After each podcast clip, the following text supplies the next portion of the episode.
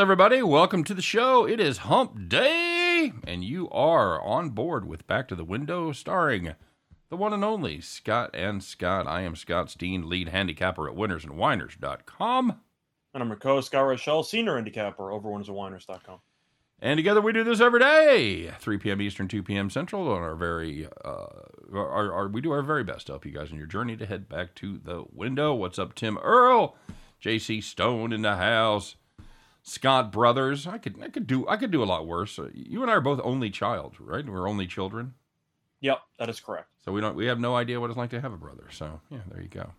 It's the brother I never wanted, Scott Reichel. Everybody. A uh, bit of a separation there on the actual timeline. Yeah, better late than never, I suppose. That would have been one of those uh, really surprising uh, births. yeah. For uh, parents would be like uh, pretty old, dude. So uh, Matthew Torvik in the house. What's up, Scott? I know you have a heartbreaking. Oh, Timmy, I know it is. Opening day tomorrow, just one day away, man. We are psyched.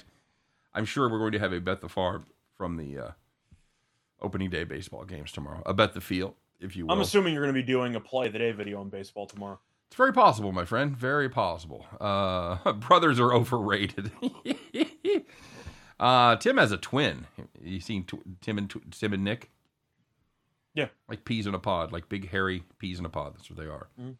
Detroit Lenny says, "What's up, gentlemen?" And Tim. Yep, there's somebody that does a show with Tim every day. It's Detroit Lenny. Don't forget to check out. Don't forget to check out Detroit Lenny and Tim and Nick on their show that they do at 5 p.m. Eastern time every day called. Game time decision. There you go. There, There you you go. go. There's no S. You'd be out of your mind if you think there was an S in there. Yeah, that's just that's just doesn't make any sense. No, it's game time decision, man. Good to have Lenny in the house. Lenny, excited for these Tigers, buddy. Finally, a uh, a sport that Detroit may have a uh, a little bit of hope, a little bit of optimism. Go Tigers. Uh, a lot to like about this Pistons team too. I think they're headed in the right direction. Scott, you think? Uh, headed's the key word. They're still a couple years away, but there's definitely some optimism. Oh, there you go. Uh, Tim Earl said we might be talking some Masters today, and we are going to be talking Masters here on our show. We have uh, corralled one of the best in the business. It's uh, Jim Williams. You may know him from such shows as Just Parlays with uh, Chris King and Jim Williams. So he's going to stop by and uh, and let us know all about his choices for the Masters that tees off Moniana as well. Detroit Lenny, there's an optimistic son of a bitch. He says the Detroit Tigers are winning the division this year, Scott. I don't know how they're supposed to win the division if your Royals are supposed to win the division. How does that work? It's going to be a real dogfight at the end. I see the yeah the the Royals the Royals and Tigers coming down to uh to final the, the final week Yeah. there. So Uh, We'll, we'll see about that. nah, it's uh, the Roy now the Royals are a team that's uh yeah at least I think They're I think definitely a year away. they're going to fight for 500 this year. I think they're a wild card next year and then a real contender the year after. I think that. Detroit's in the same boat. I know Lenny's being a lot more optimistic than I am. I still like their win total over for the season. Mhm. I see Detroit being around 82, which I'd consider a pretty good year there. But the truth is, no offense to Miggy, who's a future Hall of Famer, they got to get that contract off the books before they want to actually make another leap. Well, they got two more years of. of uh, I think you'd agree with that, though. That contract is kind of hindering some Oh, of the roster. My my buddies and I were like making unmerciful fun of those contracts when they signed Verlander and Miggy, and both of those guys were sucking. So Verlander had a you know obviously a resurgence. They were able to get rid of that contract, but Miggy no resurgence, still have the contract. So Mm. uh, I already have the Royals money line for tomorrow against Bieber. Yeah, dude, I don't know about that. I've got to I got to check out Bieber against the Royals because I anecdotally I think he's done pretty well. So Well, I do want to ask, how much stock do you put into spring training numbers for pitchers and dash or for batters and uh, during the first couple of weeks of the regular season? Now, pitchers very little because pitchers they can go out there for an entire appearance and, and work on one particular pitch and not give a shit about what happens with the numbers. So, pitchers very little. I like to see, I like to see guys making contact as far as hitters go. I don't care about home runs in the desert. That that really doesn't mean much. Extra base hits, anything like that. But uh, yeah, I, I I I don't put any stock in pitchers numbers whatsoever. Okay. I was just curious because I'm sure a lot of people might be tempted to look at a certain pitcher, for example, who has an ERA of 40 Yeah, in spring training and assume that they're automatically going to get shelled Yeah. in the actual regular season. don't do It it. doesn't exactly work that way, but I'm just throwing it out there. Yep. I'm sure some people who are not aware of the correlation or the lack thereof might have automatically assumed, well, if he's been awful for the last week, he's probably going to be terrible today. That's not how this works. That is not how this works at all. By the way, uh, somebody congratulating us if they uh, if, if they uh, had the Wizards Hawks over 228. You actually had it. You, you want to tell the story, Scott? Well, it's the second time it's happened in about two weeks where I we let's just say we upload our plays relatively early in the morning, around yeah. 3 a.m. so to speak, or whatever. I've been a little earlier lately, but yeah. Yeah. We don't talk about what plays we're gonna do. We just try not to step on each other's toes, but we don't actually coordinate. No. So my favorite play that I wrote a full write-up on was the over in the Hawks and Wizards game at 227 and a half on BetMGM. And then I check YouTube, I refresh the page, and I see there's been a video by the Steamroller that has the Hawks and the Wizards. So, of course, I clicked it, hoping you take the spread. You did not. You took the over. So I personally bet 227 and a half. And then I ended up giving out the Celtics for my play that day. Now, just to be clear, I do still like the Celtics, but my favorite play was the Hawks over and unfortunately, you beat me to it. So there you go. All right, very good. Uh, Scott Nowak wants to know what my confidence level is on the Royals money line tomorrow. You know what? Not much. I want to see what I want to see what Greinke has left in the tank because he did not have much left in the tank at the end of the season last year. There's an example of a pitcher that's looked pretty good in spring training, and I put no stock in that whatsoever. So, well, Bieber, you can make the same argument with. Of course, Bieber had the Cy Young, and he had a great career up to this point. He's a lot younger than Greinke, but he barely pitched last year. And right. you kind of have to wonder how he's going to look in his first or second real outing out there in about, I don't know, five months or so of regular season baseball. So, yep. I feel like that's a spot where a stay away for me. I guess I'd lean Kansas City because at the end of the day, Cleveland still can't hit. I'd be tempted by maybe a first inning no score or maybe a first five under. Yep. But once again, you have questions about both pitchers, so I'm not really sure where to attack that game. Yeah, I don't hate that. It looks like the weather's going to be chilly, wind blowing in tomorrow. I don't think there's going to be any south breeze, so just pitch around Ramirez and you should be fine. Yeah, agreed. All right, so we got Jim coming on here in a few minutes. Let's uh to use a golf term, Scott, let's grip it and rip it. Let's talk about what happened yesterday. Let's get right through it. We've got uh, kind of a, a, new way to do it, and I'm going to see if I can if I can push all the buttons at the right time. Spoiler alert: I probably won't be able to do it, but we're going to find out because then we're going to have some fun. Scott, let's find out who it is. The Wednesday edition of Call the Cops.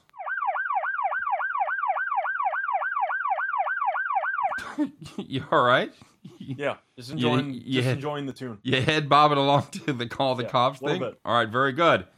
So let's uh, start off in the NBA, Scott, and. Uh, here we go. I'm going to find this here.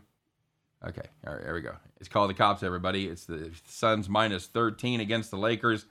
Oh, there's some people singing the blues in the comment section on this one. Because if you had the uh, if you had uh, the Suns minus 13, they led by 25. Scott, 25 points with 5:58 left, and uh, yeah, Lakers. They said, "Oh my God, we're about to get knocked out of the playoffs. We better start trying." Well, a little late, boys. wasn't uh, But it wasn't too late to screw you. Lakers closed the game on a 22 to 8 run. If you had the Suns minus 13, ugh, call the cops. They win by 11. And looking at the NBA once again, if you had the Grizzlies plus five and a half against the Jazz, they trailed by two with one second left, which means either hit a three or just miss the shot entirely. Unfortunately, Memphis got the offensive rebound and made a putback at the buzzer. Game went to overtime, and Utah won by exactly six after overtime. Rip up your Memphis plus five and a half ticket. By the way, that was the only play I lost yesterday. That was a premium, and uh, I went three and three and one. That was my only loser. That was a, a little double a double dip for me as mm-hmm. they just just fucking just lose, just lose, boys. Come on. All right, and finally, if you had the uh, Trail Blazers plus three and a half against the Thunder, they led by 18 points with 9:18 left. Thunder said, "Here we come. No one can stop the Thunder." They closed the game on a 26 to 4 run. Blazers lose by 4. That's right, kids. It means the Blazers scored 4 points in the last 9 minutes and 18 seconds. That, my friends, is just kind of all kinds of brutal right there, Scott.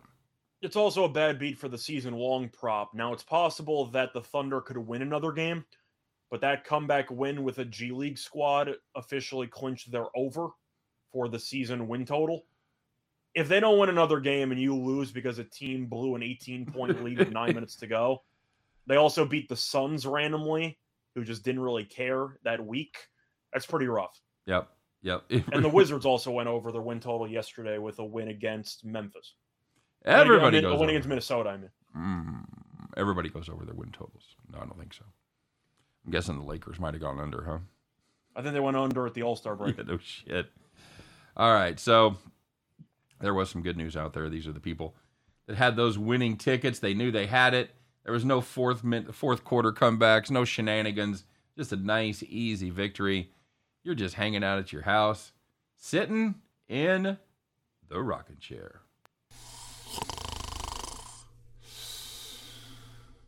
So the first one was the Spurs plus nine against the Nuggets. I believe we both like the Spurs in that one. Yes, we did. Right. Uh-huh. So uh, they never trailed by more than three points in the entire game, led by 20 at the half, and they won by 19. So, yeah, really never in doubt. Shout out to the Spurs for clinching a play-in spot when they looked dead in the water about a month and a half ago. Very good. Staying in the NBA because that's pretty much just about all there was. We we will go away from that for our last one, but this one is the NBA. If you had the Wizards plus 12 and a half against dim Timberwolves, uh, congratulations. They uh, led by one point at halftime. They win by 18. You did not need the points, but you had 12 and a half just in case. And uh, if you had the Wizards right there plus the numbers, nice easy victory. You were in the rocking chair.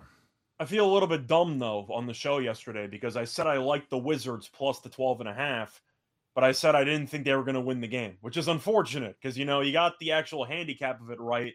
You just underestimated how well Washington would play. You're better But than yeah, you. Minnesota basically locked in a play-in spot last night. I know Denver lost too, but you got to beat Washington at home if you want to try to catch the sixth seed. So, yeah, it seems like Minnesota is going to be in the play-in. But either way, if you had some preseason uh, spring training action there in the uh, Mariners and Reds game, if you had the over 11, you had 11 runs in the first five innings. And the game ended, as you can see on the screen, 12 to 9. So nice and easy over. There you go. There you go. Um, all right, so we kind of alluded to it briefly, but let's uh, let's talk about this real quick, Scott, before we get Jim here on the air. Let's find out uh, who it was. I don't know who it could possibly be, but if you were, uh, you saw it coming, so you, you really you can't be mad anymore. But now that it officially happened, you can definitely be disappointed.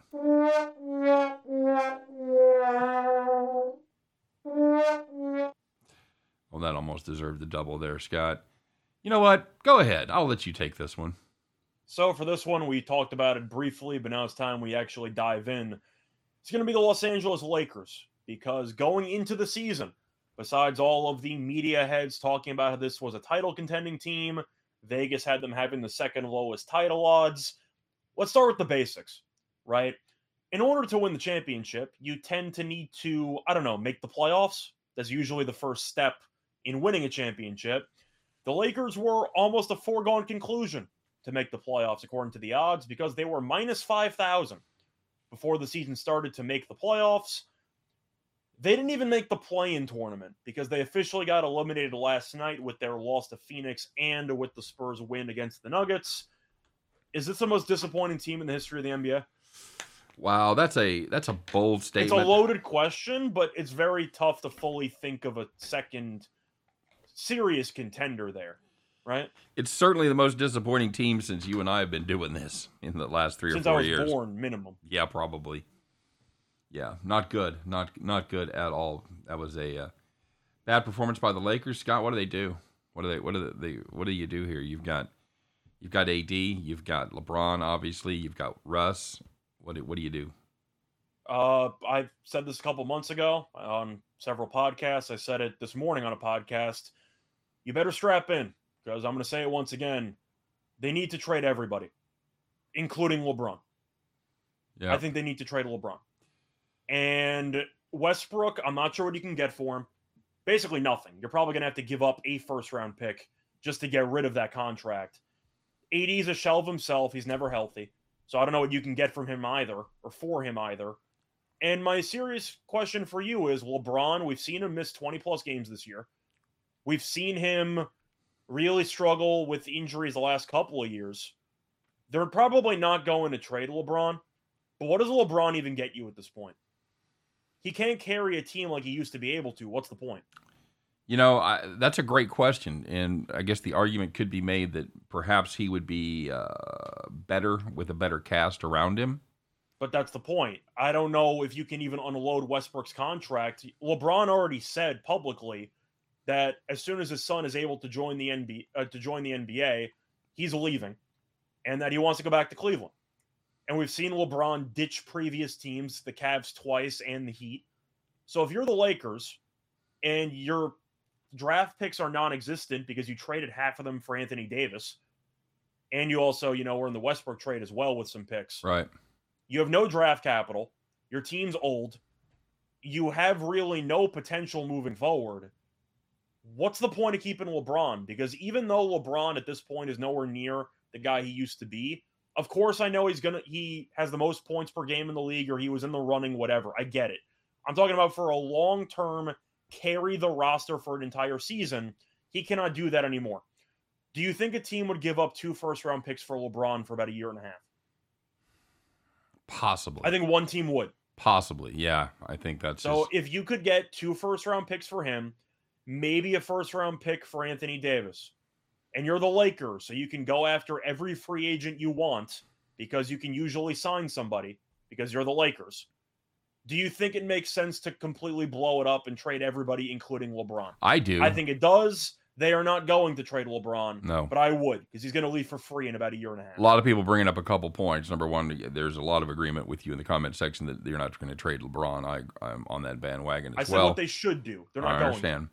And the other thing is that people are pointing out is uh, Vegas absolutely raked it in with the Lakers this year, both on their futures, on the uh, make the playoffs, of course, on Yeah. on a nightly basis where they continue to disappoint day in day out. So That would have been the honorable mention, though, for Gambling Hero. There was somebody in Jersey who, before the season started, placed a $10,000 bet on the Lakers to miss the playoffs, and he made $150,000.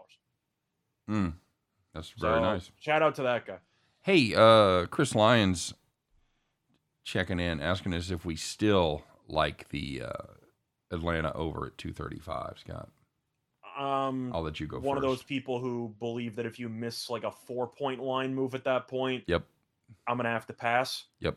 I think if you want to go for any overs, you're better looking at player props at this point because I don't know how you're supposed to miss a six point line move, a nine point line move, Right. and then start chasing. I I, I can't. Uh, a gun to my head, if I had to bet that game at 235, I'd still have to bet the over. I'm not gonna. I'm I'd not, still lean over, but there's no way I'm gonna bet it. I'm now. not. I'm not gonna. I'm not gonna make a bet on the fact that I can that I can middle it. You know. Yeah. But uh, I would say, what percentage of games go over 227 and a half, but don't go over 235? Scott, what do you think? Okay, no matter what answer I give you, there's no actual proof to that answer. So my answer is gonna be nothing. I don't know. Five percent? I don't know. Okay. I'm just. I'm just wondering. I, I I, don't know. I, What kind of question is that? I'd like. Well, it's a, it's a fucking legitimate question, is what it is. It's a very legitimate question uh, when we're dealing with the question that was asked by Chris Lyons. So See, Scott, what you're missing is that Washington doesn't need to score like they did last night because Atlanta might score 130. So you have to remember that for a total that's going to be in in our case the 220s, the high 220s. If Atlanta gets to 125, you're probably good.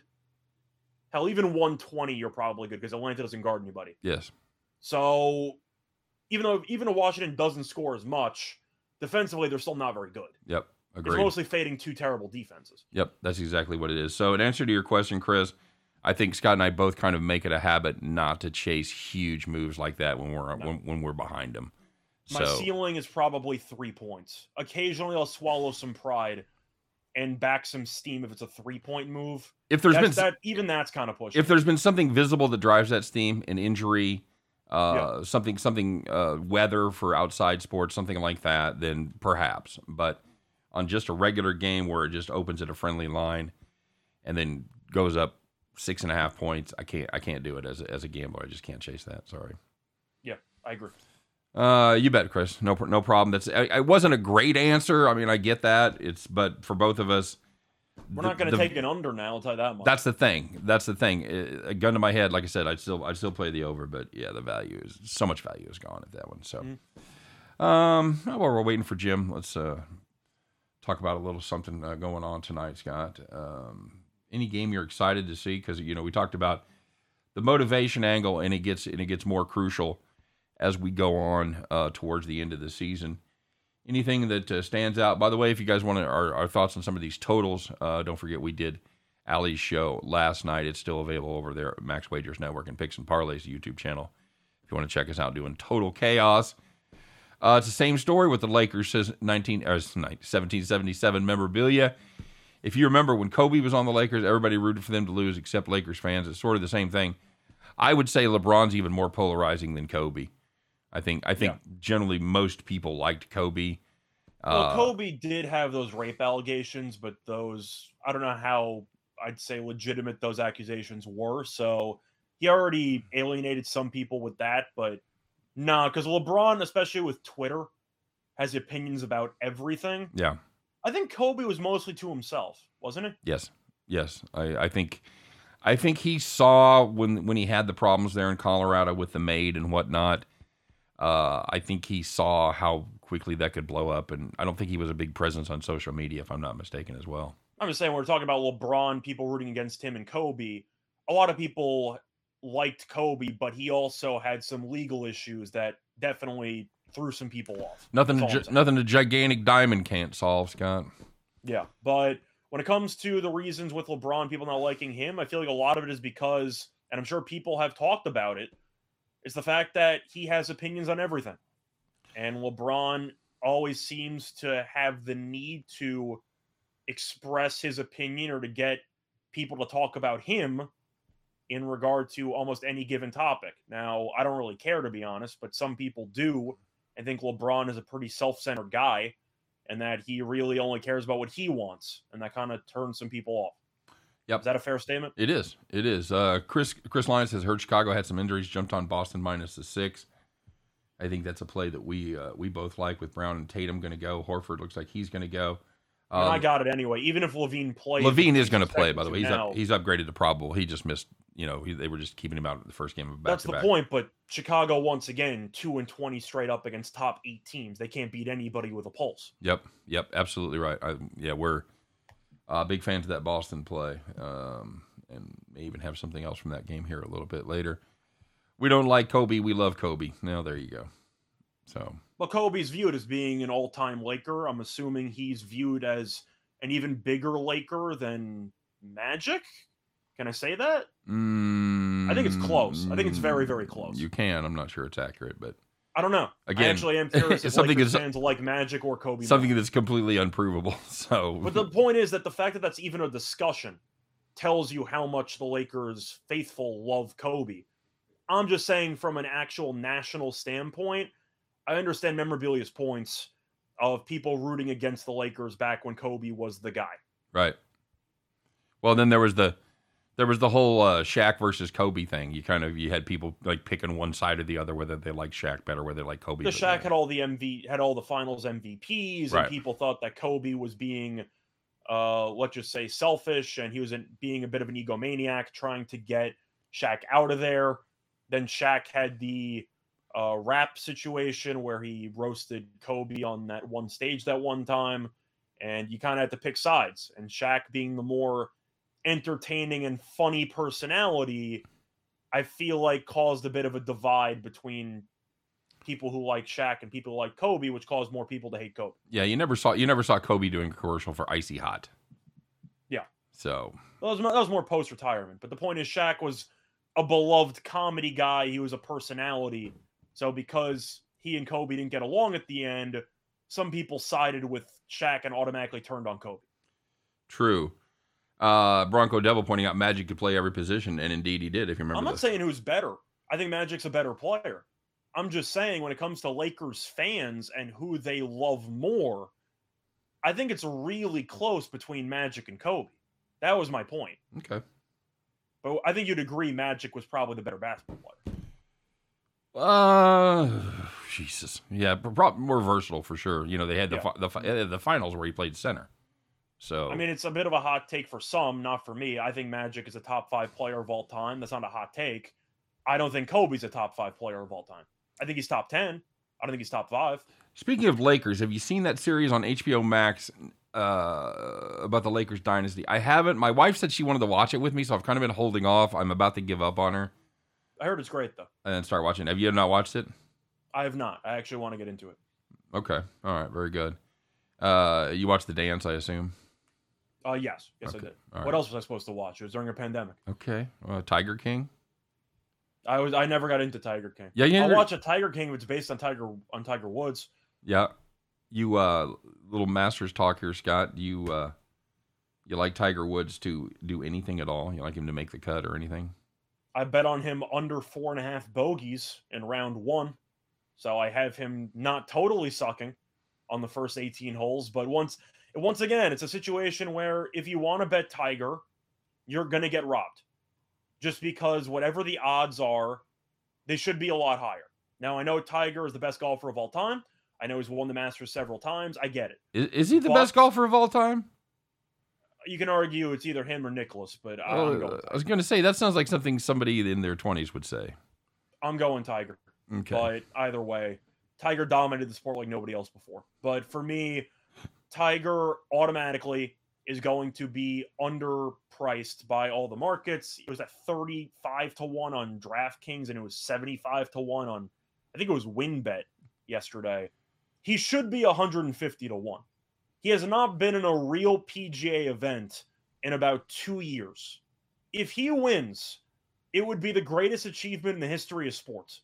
I don't think he's going to win. So if you want to bet him at 50 to 1, even if he wins, you are basically getting robbed. Is that a fair statement? Mm, yeah, go along with that. Um, And I'm rooting for Tiger. Like, don't be wrong. If Tiger wins, I will gladly root for him the entire way through. But the odds you are getting on him to really succeed are insane. And you are automatically surrendering a bunch of value because whatever price you get, it should probably be three times as much. Well, we talk about it a lot with the various taxes. The Yankees tax used to be the Patriots tax, that kind of thing. And there's definitely a Tiger tax, and the way to beat it is to go the other way. It's the biggest tax in all of sports. Yeah, it kind of is. especially with golf having a hundred and something competitors in every single tournament.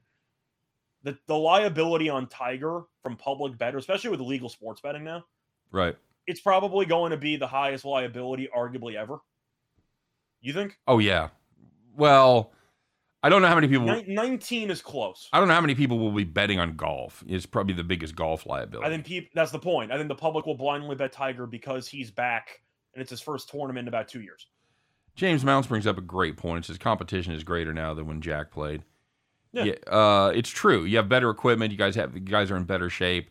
So I mean, you can't you, you can't compare somebody in the '60s that was using actual woods uh, to these guys that are hitting titanium. Well, he's not even talking about the actual uh, clubs. He's talking about the competition. Like the, le- I, I agree with that. I think that Tiger inherited an era which was, I don't want to say light, but I do believe that when Nicklaus had to go up against, you know, Faldo and all these other guys, you had Norman, you had a lot of really high quality golfers during his time True.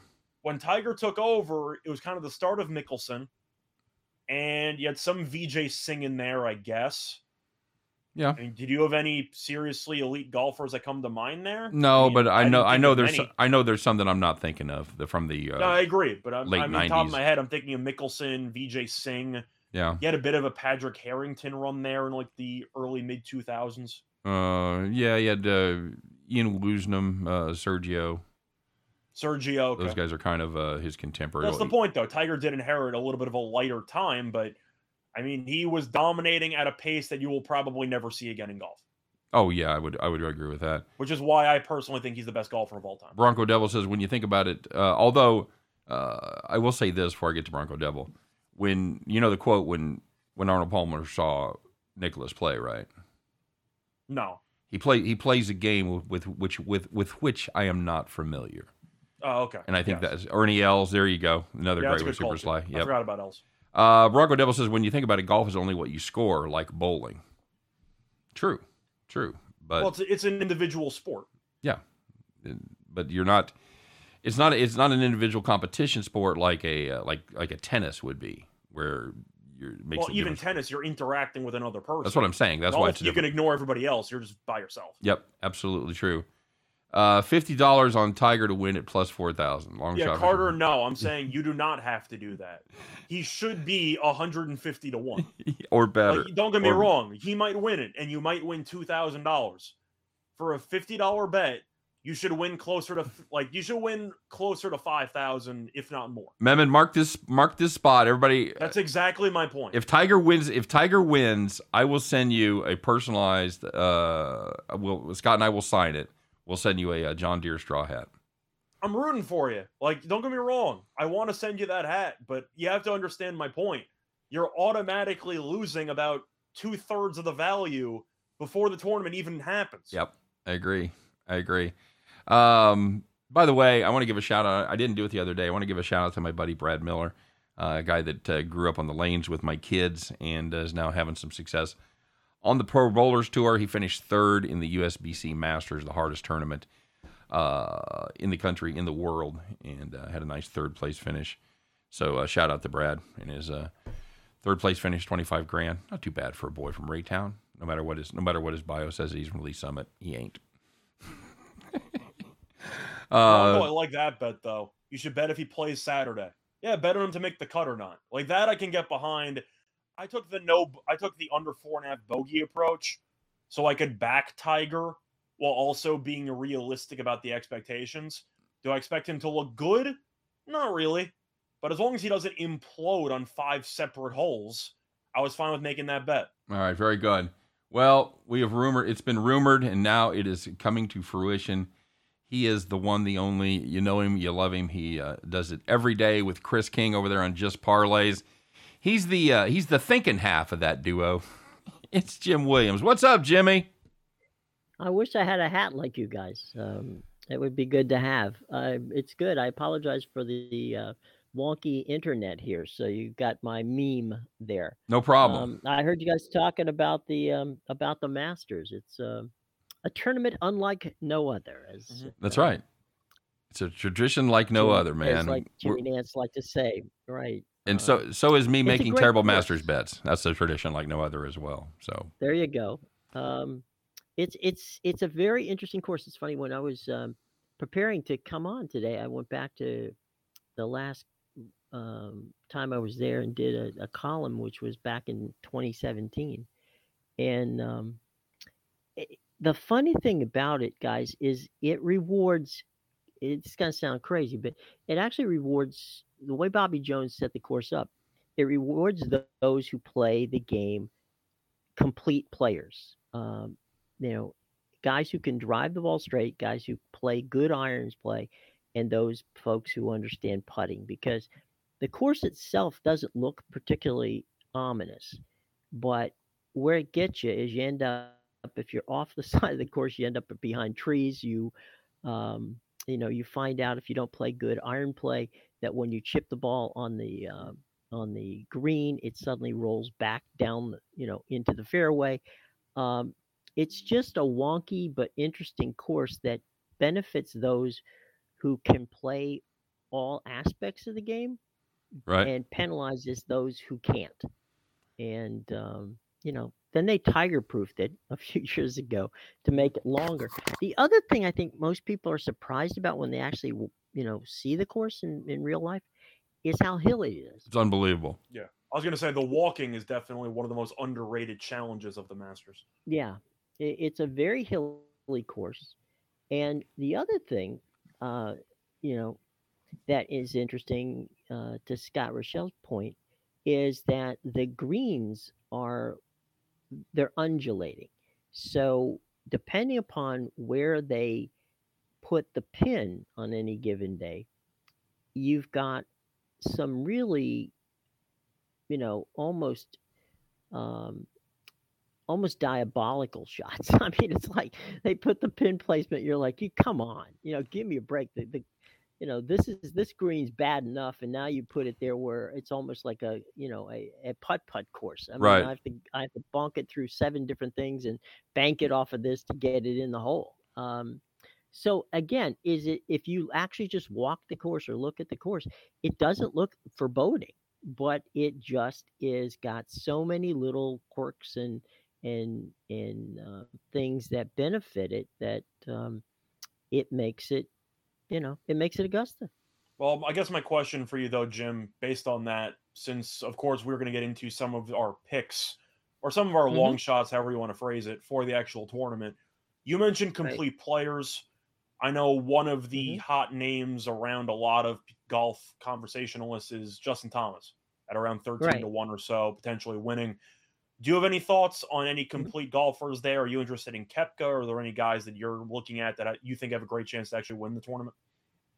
I I think you're right on Brooks. I think Brooks Koepka is a good bet. I think Jordan Spieth is a good bet. Um, both of those guys can play.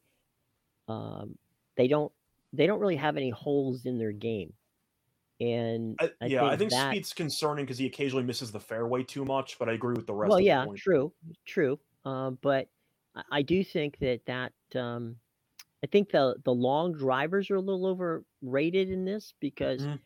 being a long driver helps you at Augusta, but it doesn't necessarily, you know, make you, um, uh, you know, where some courses the long driver Yeah. is the guy who who who uh, who can definitely carry the day.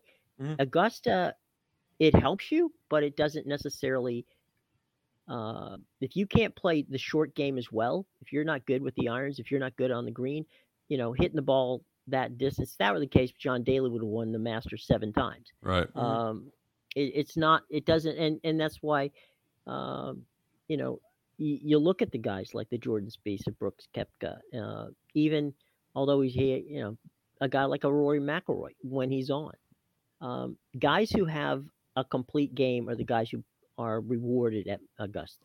I'll tell you, I really there is one guy that the odds are just so tempting that I have to play him, and that's Cameron Champ at five hundred to one.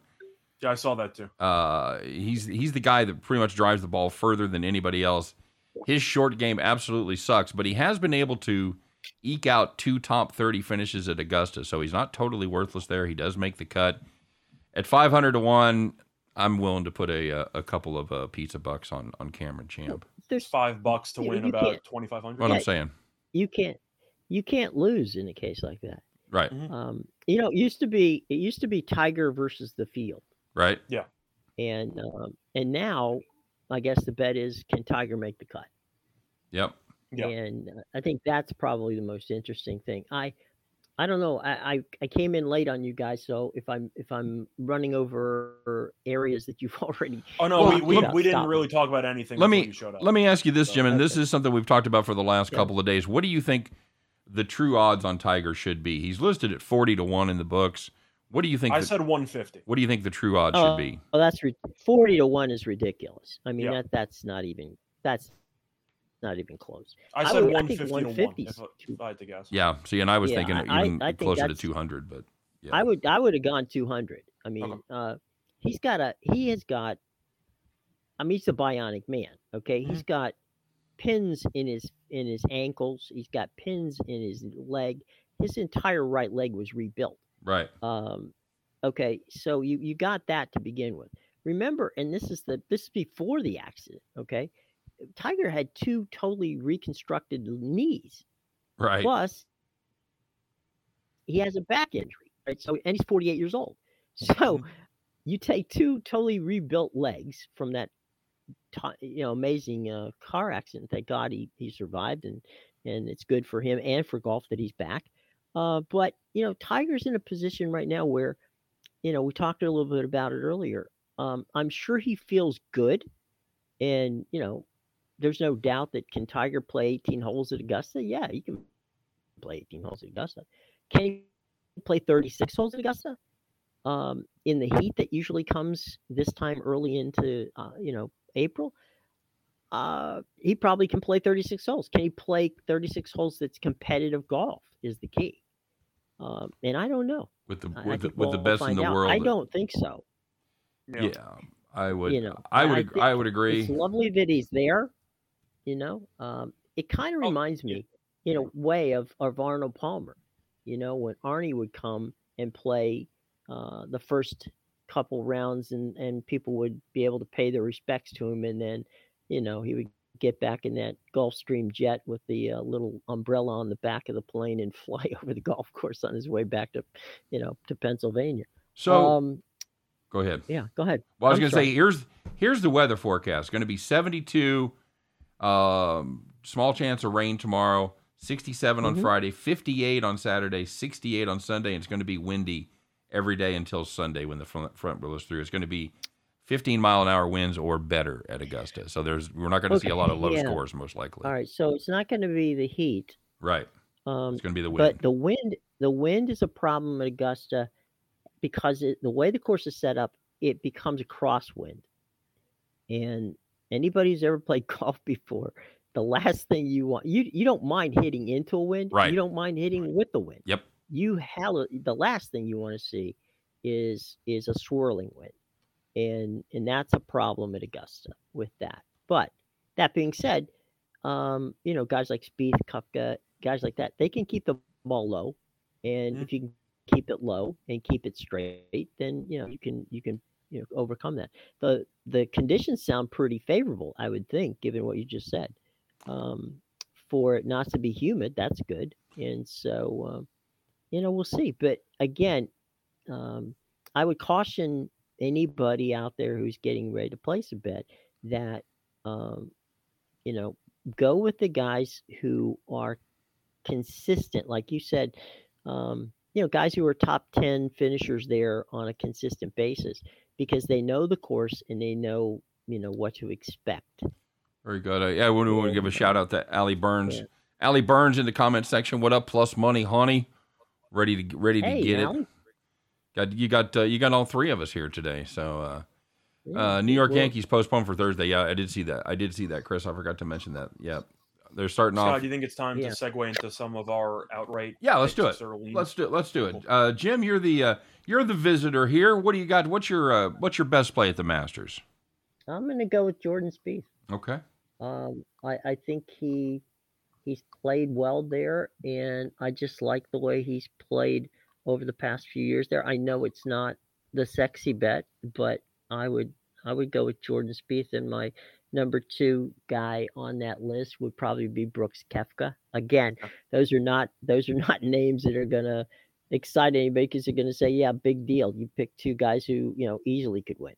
Um, but sometimes the obvious is is not the worst thing to do. Okay. Um, I'm a uh, I'm a fan of Cameron Smith, and He's good. the problem the problem is is all a lot of the value is gone. You could you could have had him a, at the beginning of the season before he went out and uh, What Mhm. dominated. like and sh- thirteen to one now. shot 14 to one. now? 14 to 1 yeah Yeah. but uh, if you'd have had him before he shot 34 under um, you'd, you'd have been in great shape but he is the first player in masters history which surprised me to shoot all four rounds in his 60s uh, he s- Mhm. he still lost uh, he still lost by five strokes to dustin johnson but Right. uh, he's he's a guy that has shown he can do it at augusta Yeah. i like him i also like uh, i don't uh, i hate Cant- patrick cantlay at 25 to 1 uh, Mm-hmm. tour of the PGA Tour Player of the Year had three wins last year. Um, not great uh, at the majors, but I think he's uh, I think he's ready to break out. He did have a uh, third round 64 in 2019 and had a share of the lead on Sunday. Right. Puked it away on the back nine, so it could be His, his problem his problem to me is his iron play is cons- consistently inconsistent. Right, Abs- Um, absolutely correct. I mean, he can he can ne- he can definitely. Pl- There's no doubt he could he can play. It's stringing four you know stringing four days together. Uh, agreed. And I'll give you one more. I'll give you my long shot, and that's sixty-five to one. Is Joaquin Niemann. Uh, a lot Okay. of people, a lot of people look at correlated courses, and he won in Riviera, Mhm. which uh, correlates in, in many ways to the hilly uh, Augusta National Course there. Yeah, it does. That's a good point. Uh, he's a good iron Um, player and very good on the bent grass green. So you could do you could do worse than uh, Newman Niemann at uh, sixty-five to one. No, I mean, yeah, the Rivi- Riviera is much. Well, yeah, there's there's a lot of similarities between um, because it's a, it's also a very um, narrow course. So yeah, Somebody putting Scotty Scheffler out there. I don't hate that. Scott, what do you got for us? Well, Scheffler, I'm looking into because, of course, now he is the number one golfer in the world. The point is, Mhm. I'm not sure if there's any value on picking him now at around 12 to 1 or so. I- Mhm. I am kind of curious how he's going to look in the Masters. I know he's been great leading up to it, but looking at his actual Masters career, he's finished top 20 in each of the last two Masters, but he's never finished top 15. Right. So Okay. he's had a decent track record, not amazing here at the course. So I don't know if I'd like to take him at around eh, 12 to 1. I'm going to pass personally. I went for Mhm. long shots. Truth is, I really just decided to, you know, take two guys that I think have a lot of value at the current number, despite what Mhm. the odds of them actually winning are. It's going to be first one, Corey Conners at around 55 to 1 on DraftKings. He's finished top 10 in each of the last two Masters. He's known for being a bit of a quick starter in some of these tournaments, so I could expect him to potentially compete for first round leader or so. But 55 to 1 for a guy who's finished top 10 in each of the last two Masters, I think is quite appealing. And I went for the serious long shot with Patty Reed at 100 to 1. Hmm. And other books have 80 to 1, 66 to 1. I did find 100 to 1 offshore, but he has finished top 10 in three of the last four Masters. He also won the event. He has won a green jacket in 2018. Now, I know his current form isn't the best. I'm aware of that, but Jim mentioned the wind and how difficult that might be. Mhm. And we know that Reed is an elite scrambler. So I do believe Mhm. that he can definitely compete if the weather is a huge problem. Reed's pretty good at salvaging pars, potentially avoiding catastrophe. 100 to 1 for a former champion who has been successful here in the last four years. I really like. I think 100 to 1 is a good price for him. Well, he's had a. T- you he's know, had- Scotty, on uh, on Connor, um, that's not a bad bet because he's the grinder, Yep. and um, he's got that kind of mentality. And and in many ways, Augusta is you know uh, a battle of attrition, and so a golfer like him, you know, he doesn't have a hole in his game. It's not a sexy game, but it's a grinder game, and grinders can get um, grinders at Augusta can can be uh, you know can be very uh, effective. So that's not a it's not an outrageous bet. Lessman pointing out that again- Corey is a nice pick for top 10. You can get him at plus fo- Yeah. 450 for top 10. So, yeah, that's a solid you're play right. as well. You're right, Scott too as well. I mean, I know Steen was about to mention how awful Patty Reed's been lately. Yep. So you can get that off your chest because I know he's been terrible. But 100 to 1 for a former champion who's been pretty good here. I do think he, he should be closer to around 75 to 1, in my opinion. Okay. Well, you know, uh, Patty Reed too has played a lot of um, you know of the European golf, and that's where you know it's not that I don't want to compare it to links, but links forces you to play that type of grinder game too. Mhm. And so that does benefit you as well. I mean, obviously, the courses are couldn't be different, but the the style of play in many ways is the same because you have you you have no chance or no benefit to um, to make a mistake. There's not Yep. a lot of room for error there. Yeah. I'm kind of hoping for bad weather with Reed, just because I feel like if there's going to be awful weather with rain and Right. with everything like that, Yeah, I know Reed can scramble with the best of them. So Uh-huh. at least he has some area of his game where he can definitely gain some strokes on the competition. Well, All right. Very good. that would that would do it. Yeah. Um, you know, I'm not I'm not looking for a tsunami. I didn't think. Uh, uh, Oh no, you no, no! know, I'm not. I'm not hoping, our- you know, for that. But I'm just saying, a little bit, decent amount of wind, some rain. I think that Reed can hang around. Well, Scott Steen, our resident meteorologist, I don't think you said rain, did you, Scott? no, there could be a little bit of rain on Thursday, but uh, Right. it, it shouldn't be that's a se- affected. that's actually the best day temperature wise. You were saying it's like Mm. 72, Yep. right? Yep. It's a, it's And a real And it's spring Westman, you are right. Reed has been known to cheat before. I mean, if, if I'm gonna have money on you, I want you to try to win. That's right. Right. If you ain't cheating, you ain't trying. Is that the, that was the that was the Georgia thing, right? When he was a golfer, at yes, Georgia. I so. There's that great uh, line when uh, uh, Earl Weaver was managing the Baltimore Orioles and uh, he was mic'd up and forgot it uh, on Monday Night Baseball. Bases are loaded. He doesn't have anybody in the bullpen. I forget who the kid was was on the mound. he taps the kid on the shoulder and says, uh, "Hey, look." He goes, "Yeah." He says, um, "All I got to a- tell you is, if you know how to cheat, this would be the time to do it." uh, and walks off the mound and forgets that that was on uh, ABC national television. That's So- fantastic. or if it's if you know Earl Weaver in those days, probably didn't mind at all.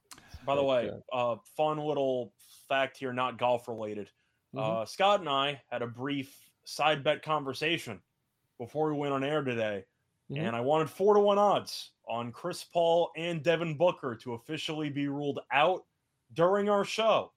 and about five minutes ago, they were both officially ruled out. So I like Well to pat myself on the back. Four There to you go. one.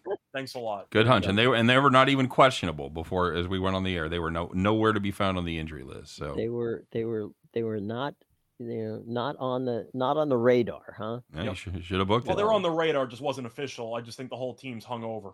They set the record for the most wins in franchise history yesterday. I didn't expect anyone to play. Well, yeah, that that's one of those days when you know that uh, you get up in the morning and and everybody calls to the coach and says, you know, would it be up would it upset you if we just didn't show up today?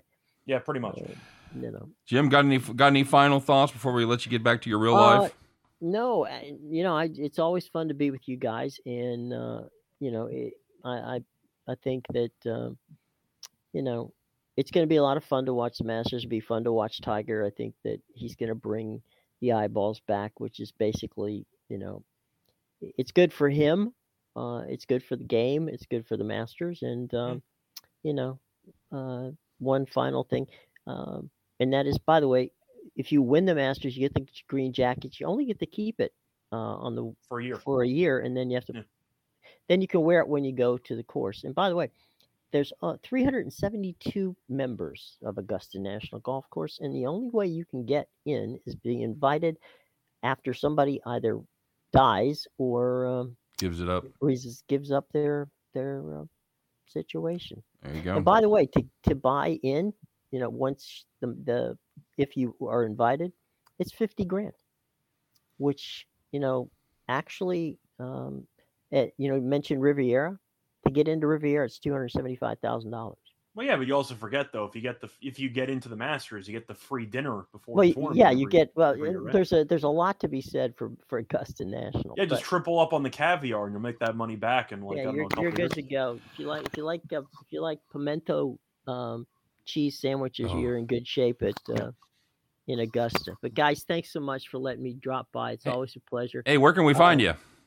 You can find me, uh, geez, all over the place. Um, you can find you can find me um, basically at uh, JW Media DC, and also uh, I'm with Chris King as your lead-in um, every day as we talk about uh, picks and parlays. And you know, uh, basically the key here is to watch the entire network all day long. And we're gonna have uh, Sean Mills, I'm sorry, Sean Miller, um, join us. Uh, who's going to slide into that four to five o'clock uh, slot, and he's going to be talking international soccer. He actually is en route um, this weekend to uh, the Champions League, and he'll be in Madrid uh, on Saturday, and then he'll be popping up to um, Manchester for a couple of some games, and then when he returns, uh, he'll debut in April. So you guys will have a chance to have Sean on. He's a really nice guy and a really talented uh, writer. And um, so, yeah, we're having fun at the Max Wagers Network, and we hope that uh, everybody joins you guys every day at three o'clock and hangs around for the rest of the day. Your quick impression of me with uh, Scott and Sean on the same soccer show. So, Scott, what did you think about that? Sean, do you agree? That's pretty much that's pretty much what I'm going to be adding at this point. So, There's Hey. nothing to there's there's there's no shame in that, boys. There's no shame in that. And uh, tomorrow, baseball has been very very good to me. Uh, so we're all little Chico Escuela there for you. Nice. Yeah, actually, I was uh, I was uh, lucky enough as uh, to be uh, in St. Petersburg on the day that Bill Murray and and um Garrett Morris filmed that segment. Oh, that's Uh, excellent. the the Yankees had played were playing the Mets, and they, uh, you know, Garrett Morris had dressed up as uh, as the Mets uh, player. By the way, funny thing was the the manager of the Mets at that time was Joe Torre. oh, there you go. So there you go. but yeah, baseball been better, better good to me, and it will, should be from this point forward better, very good to those of you who watch the Max Wagers Network, because I'm sure you guys and everybody else can be all over baseball. We're psyched. We're psyched. All right, buddy. We're gonna let you get out of Be here. well. Take Thank- care. Thanks for joining us. Enjoy the week. thanks Enjoy the Masters and ba- baseball and all that. And I'm sure we'll talk Yes, again sir. really soon. There you go. Be well, guys. Take care. Thanks, Jimmy. There he goes, everybody. Jim Williams, good guy. Does a lot of stuff behind the scenes here besides the show that he does with Chris. So, uh, yeah, very good. All right, Scott. Well, it is time. Everybody has uh, everybody has waited patiently, and I think it's time for us to reward that patience. Are you ready, my friend? Yeah, let's do it.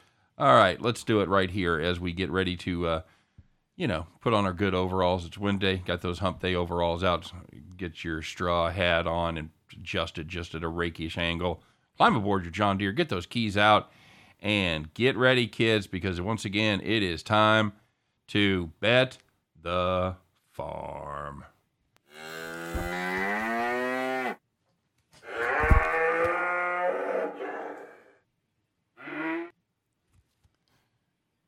All right, and we're back. There you go. It's the hats, the hats that have, that have caused so much discussion, Scott. So, Mhm. all right, buddy, what do you got? Uh, what do you got cooked up for us on the old uh, on the old farm play for today? Well, you're forgetting something. Oh, that's right, man. You, you- man, you lose a couple and you totally get out of your rhythm. Scott, I know we had to bet the farm play yesterday. How'd that go? We had the Rockets plus 17 and a half against the against the Nets. They lost by double digits, but they did cover the number, so they picked up a nice winner. Hey, you bastards, cue the banjos.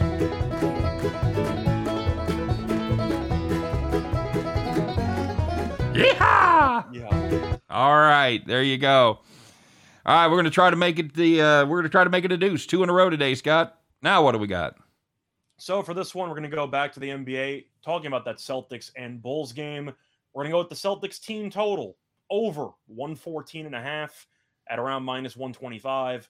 Boston has scored at least 124 points in seven of its last nine games. Chicago defensively, not very good. The Bulls have allowed at least 127 points in each of their last three games.